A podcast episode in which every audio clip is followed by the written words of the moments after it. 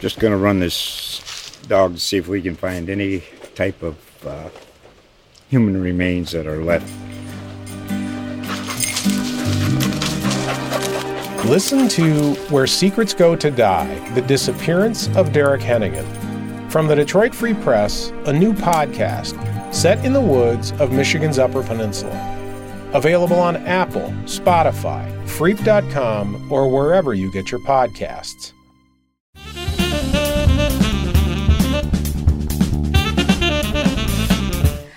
Hi, everybody. My name is Cassie Daszko, and I am a multimedia and visual journalist here at the Holland Sentinel. And we're just going to kind of touch on some topics about anxiety and depression and what local teens and college students can do and how parents and other people can help when they see people struggling. Mental health is becoming a rising issue in the country. And through all the research that I've done, it's really affecting a lot of kids, especially now going into a new school year. Uh, my name is Kristen Hunsberger, and I have a private practice downtown. I am a licensed professional counselor. Um, I've been practicing for about 15 years. So, yeah, what stressors do you see in teens and young adults as they're getting ready to start a new school year? Sure. Um, I think there's a couple of main stressors that our kids today are dealing with. I think um, the first one is pressure to perform, whether it be um, socially, academically, or um, athletically. Uh, there's just so many different pressures affecting kids, and um, they often don't know how to deal with it when they feel overwhelmed. They don't have the tools that they need to cope with that overwhelmed feeling, so they tend to to, to choose maladaptive coping skills, or they're not even skills, but mechanisms um, that actually end up leading to more stress and more social isolation. So I think pressure is a big one. And then um, as far as teens are concerned, it's social, I think, across the boards. And sometimes that looks like um, they're being bullied or left out. Um, there's a lot of cyberbullying happening on social media. That is um, a huge part of why I think so many of our kids are depressed and or anxious is what's happening on social media. The best protector against depression is connection. And our kids believe it or not largely feel isolated. And I think again that goes back to social media 500 friends on social media, very few actual connections and places of real belonging. And it's so much easier for kids to be braver online than they would be face to face because you can hide behind a screen name. There's you see so many TV shows and movies about people who make fake profiles just to mentally torture someone they don't like because they can hide behind this false identity. Exactly, or anonymity, even. Yes. I mean, it's horrible what kids are saying to other kids under an anonymous name or a fake name. Um, and you're absolutely right. They say things that they would never actually say in person, but the effect of those words is the same. Whether it's said on a screen or said in person, it causes a lot of damage.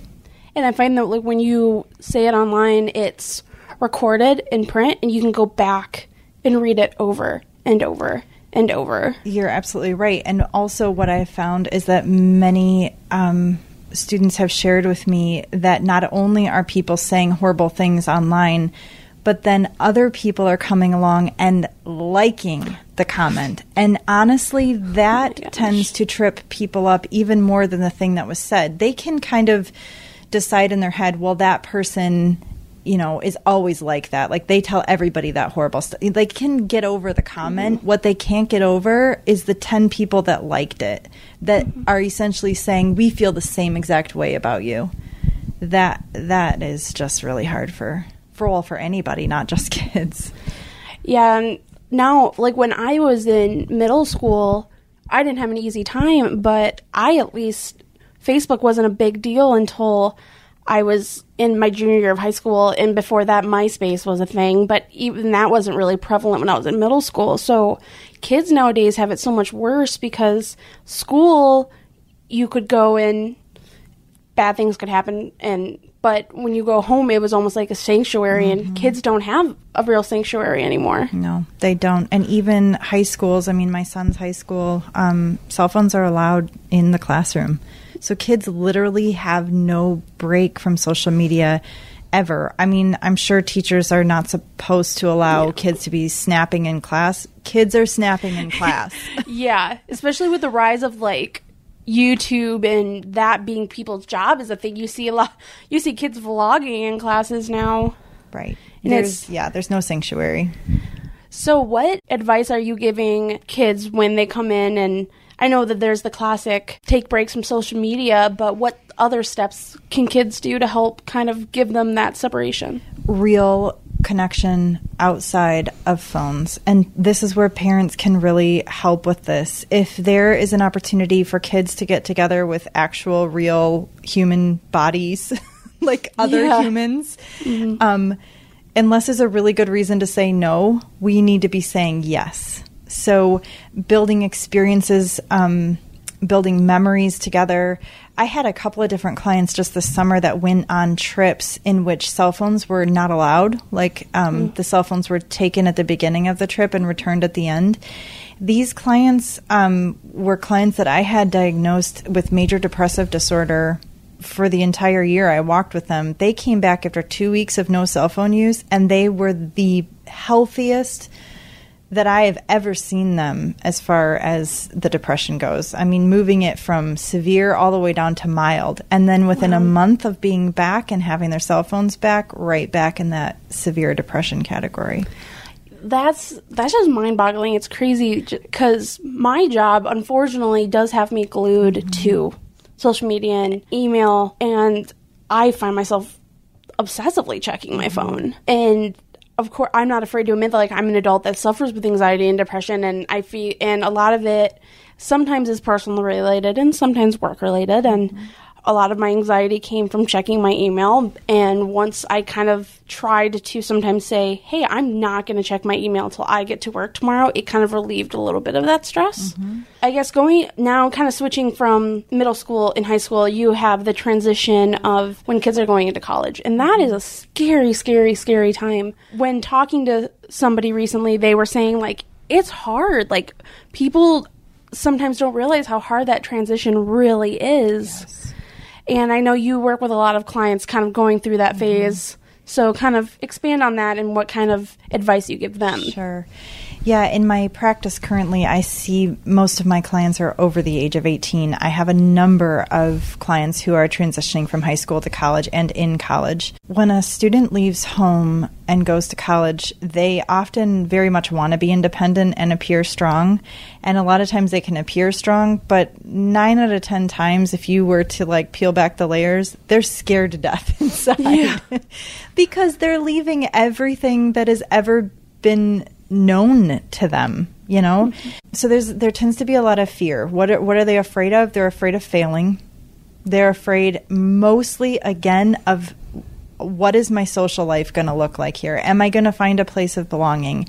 Am i going to make friends? Am i going to be accepted? There's also i think a fear to a degree of what's going to happen at home. Like when i'm when when the student leaves and goes to college there's a little bit of a concern in their minds oftentimes of like i you know i had a role at home and now i'm going to go and how is my family going to change because of that? And for some students it's will i still have a place of belonging when it's time to come back home? Um, so if i were to summarize it all it's just the it's the uncertainty all of the what ifs and you know anxiety is the core of anxiety is loss of control. Well when you go to college there's a lot of what ifs and there's a lot of things you can control. There's a lot you can't control. Mm-hmm. So naturally it brings up more anxiety. Yeah, I was lucky and I went to college close to home.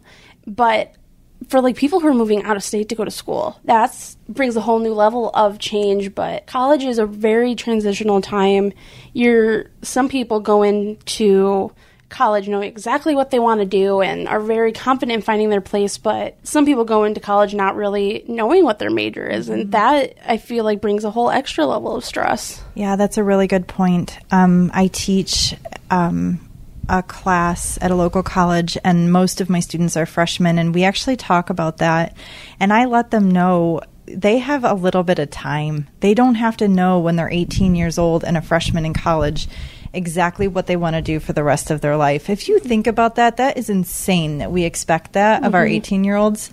Um, so I try to take that immediate pressure off. You know, I talked to him about general education classes and like while you're taking those, you can, you know, take some time and figure out who you are and what you really love. And um, that is a big a big part of it. Other students you're right they go in they know exactly what they want. They tend to be really high achieving students but then they have a lot of anxiety about what if i miss something? What if i don't get the a? What if i you know don't get the class i need and it disrupts my entire five year plan? So it just looks different depending Yeah. on the individual student. Yeah, because it's just it's it's insane how much pressure you have on yourself because you have to basically figure out your whole life in 4 mm-hmm. years. And I've seen people change their major 20, like 10 mm-hmm. times. Mm-hmm. I changed my major 5 or 6 times and ended up exactly where I started.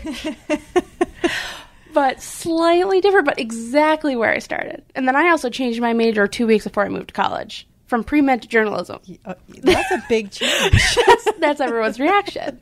But it was a I knew kind of what I was supposed to do, but then I was also terrified because I was like, I only put two weeks of thought into this.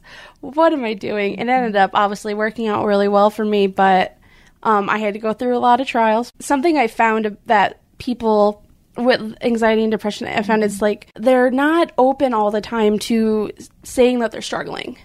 And a lot of time that's what holds people back to wanting to get help because they don't want to admit they're different. yeah you're right And a lot of the things I found with people is that are really passionate about the subject is wanting to break the stigma. Yes. Like don't be afraid to seek out the help. You have you seen a lot of that, you think? Uh, absolutely. Especially, I mean, that's everywhere, but I especially find that we live in an area where people tend to um, value their privacy. I mean, everybody does, but it's highly valued here.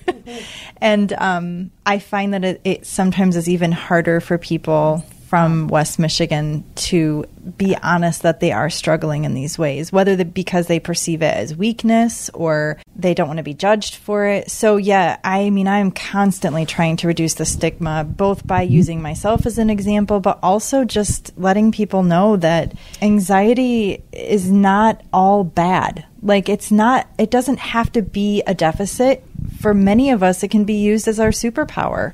You know, those of us that have anxiety, we tend to be super detail oriented people and we tend to get things done unless we're in a, a serious phase of anxiety, which tends to immobilize us. but do you see, like, there's two Yeah. sides to the coin? Yep. Um, and so, yeah, I try to just take that stigma off and let people know that they're not broken. They're not broken. And our our brains were wired naturally to to have anxiety. Like it keeps us alive in some situations. Like if there's a bear in front of us, we should have anxiety. um, Yeah. What happens in an anxiety disorder is it's like the anxiety just it goes beyond the the natural barriers and it starts to pick out danger in places that there isn't danger. So we need to talk through that. We need to talk through traumas that we've been through or really scary situations. And the word trauma for some people are like, well, I haven't been through anything super super serious, and you need to know that there's different levels of trauma. Like a car accident is trauma. Uh, parents divorcing to a degree is trauma. Losing a home is traumatic. A breakup, the number one catalyst for depressive episode in teen teens is a relationship breakup. Whether that be with a significant other or a best friendship, it's a, it's a disturbance in relationship. Number one precursor to a depressive episode.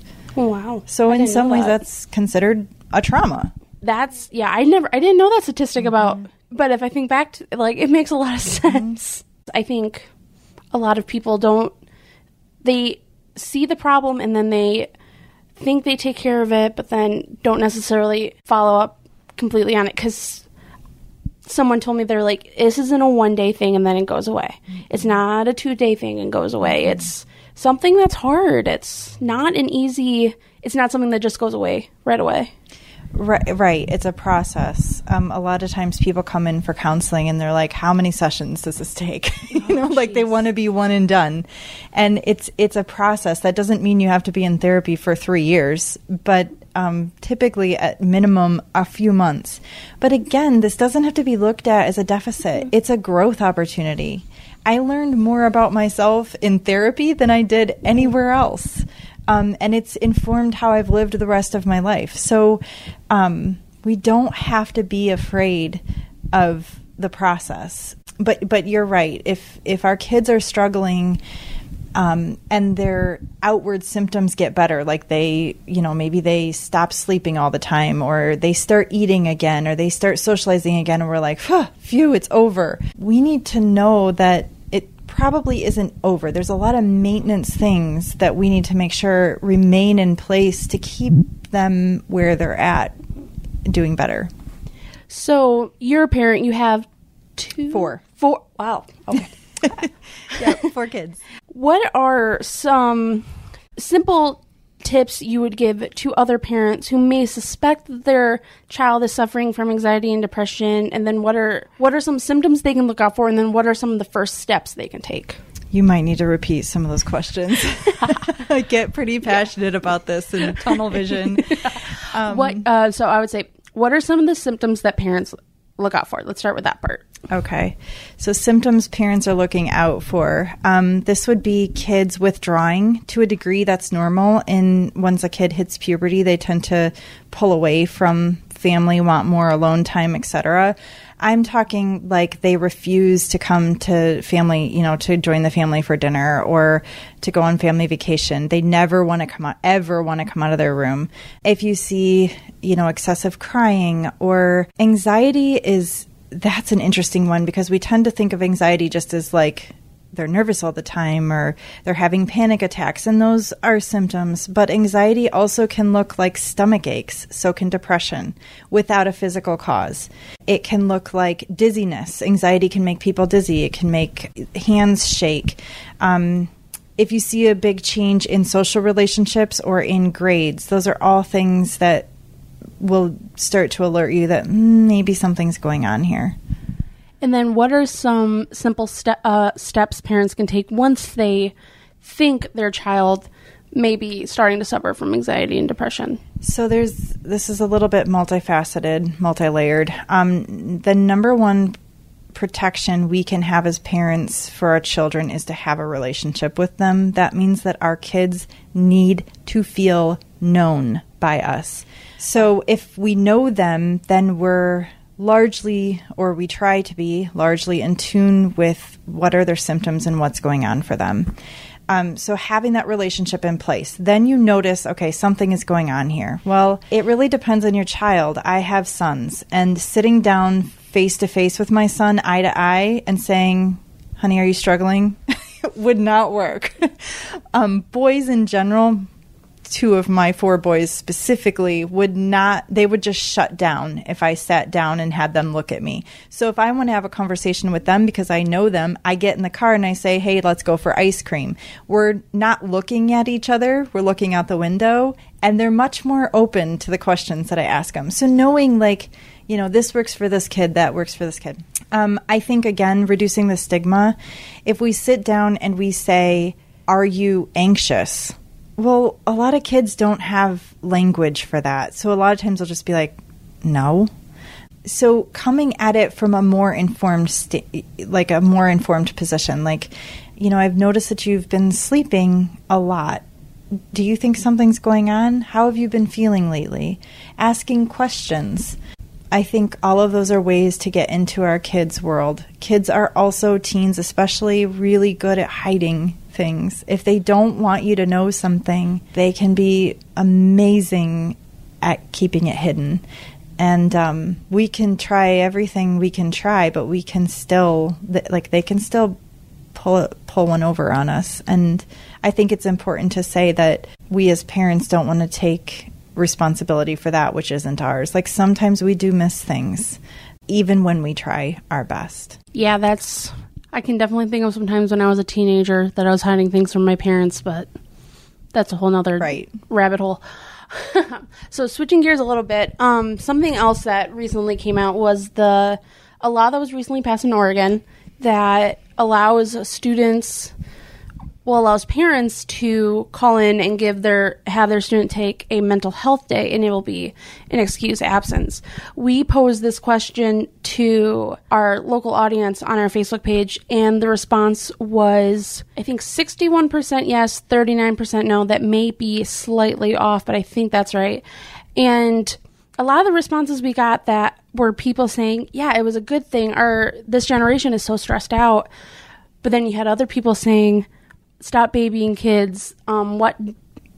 How will that affect them once they get to the real world? That's what Saturday and Sundays are for. Kind of stuff like that. And what's kind of like your reaction of it? I know we've talked about it before, but kind of reiterate Yeah. a little bit. Of, I think all of those responses have a place. I don't think any of those Absolutely. responses are off or wrong.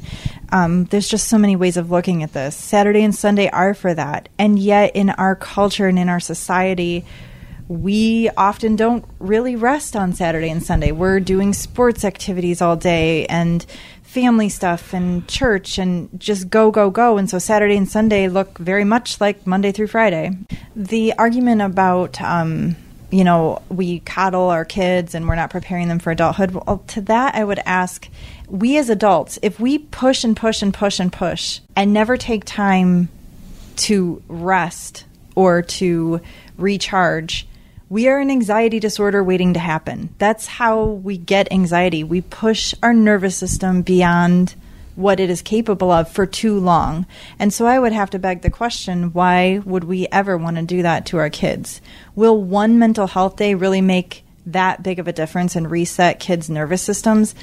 I don't know the answer to that question, but I certainly don't think it would hurt. I take, I mean, I take mental health days. It took me 33 years to figure out that it was okay because I'm a high achieving perfectionist. but um, it has absolutely changed my life and helped me to show up in such a more authentic and honest way all the other days, you know, in between my my days my days off. Yeah, I I would take a mental health day usually about once a semester. So you, I usually just would have a day where I just woke up and I was just like, nope, and just wouldn't go to school. And I usually use that day to catch up on homework, which I know necessarily isn't a mental health day, but when you're doing it from your very cozy bed, it tends to make it a little easier. For sure. And when you feel buried under 10 pounds of work and you can take that day and get yourself back up, like that mm-hmm. takes an immense amount of pressure off. So it mm-hmm. is a mental health day and you know, like way, yeah. everybody can determine what that looks like for them.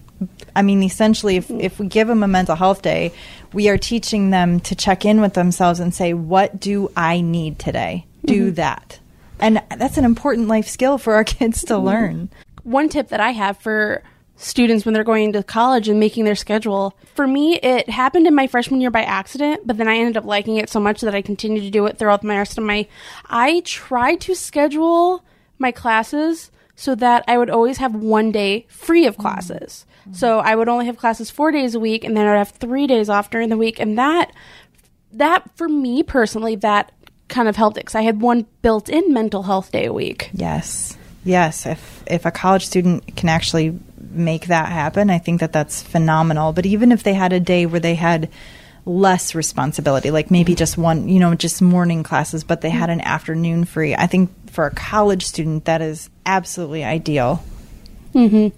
Absolutely. And then for me, I now being an adult, I understand people saying that, oh, you don't get mental health days when you're an adult. Sometimes you do, in a way that, like, because the way that my job is set up, I have personal days. Mm-hmm. And if I need to use those days for that, that's kind of what it's built in for. But it's it would be interesting to see because then you also have the people who and this is a fear I have as well of saying, how can it be regulated?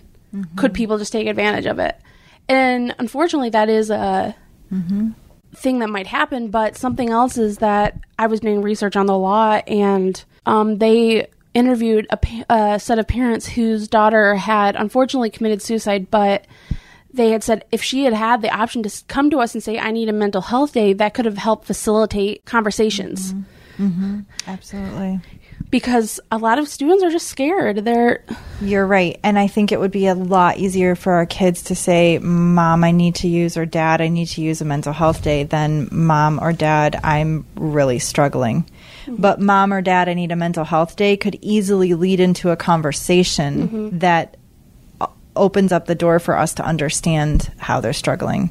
So that makes sense to me. So, to wrap it up, what are some simple coping strategies that people from like middle school through college can do if either they have started therapy? Because I do believe therapy is a very, very good facet, whether you do it just a little bit or you do it like intensely. I think that's a very good option. But for some people who, who therapy may be too intense, what are some simple copings? Like, I love to journal. Yeah. That's a way that I cope. But what are some other simple things that people can do? Sure.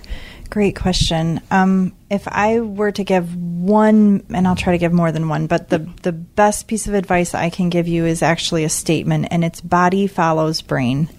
So if your brain is ruminating on what's going to happen tomorrow at school when so and so talks to so and so about me, the, that's an anxiety provoking thought. Your body is going to gear up with anxiety. So I have one of my sons um, is really struggling with some anxiety right now, and, and this is always what I'm working with him on is what are, what are you thinking about in your brain, and then I try to help him redirect his brain because laying there and ruminating on things is a recipe for disaster. It's just going to increase the anxiety. So distraction is a big it, it's a thing. It's a necessary thing. So whether that means getting up and being active or for kids that have nighttime anxiety, turning on like uh, music when they go to bed or even like an audio book something to draw them outside of their their brains. And then i teach my son a lot about controlling his brain. We get to choose where we let our brains rest. We don't always choose the thoughts that pop into our brains but we can choose how much real estate we let those thoughts take up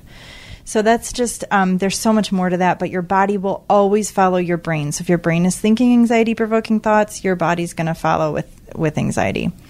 Um, other good coping uh, tools, um, with anxiety, we tend to get a lot of internal pent up energy. So, any form of movement, whether that be going for a walk or sometimes I play like Wii boxing with my boys, it nearly gives me a heart attack, but um, it's getting out a ton of, of energy, anything that can get out energy. And again, social connection, like having somebody that they can talk to about it, hopefully in a, in a, you know, a body, not just texting somebody, but mm-hmm. like actually talking about it, whether that be a parent, a sibling, a friend. Journaling is great if you were talking panic or um, anger episodes, sometimes it helps if you grab an ice cube. That really cold temperature in your hand is enough to switch that rational brain back on. Interesting. Yep. I, so, I've never heard that one before. Yeah, it works for a number of my clients. Interesting. yep. The one thing I've loved about writing this article is that it's given me a lot of just kind of things that I can use for myself and just mm-hmm. and things that I now feel like I can help others with because there's a lot of this stuff that I didn't know.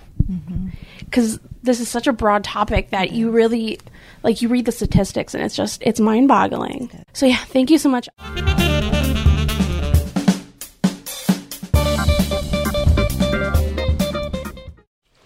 Just going to run this dog to see if we can find any type of uh, human remains that are left Listen to Where Secrets Go to Die The Disappearance of Derek Hennigan. From the Detroit Free Press, a new podcast set in the woods of Michigan's Upper Peninsula. Available on Apple, Spotify, Freep.com, or wherever you get your podcasts.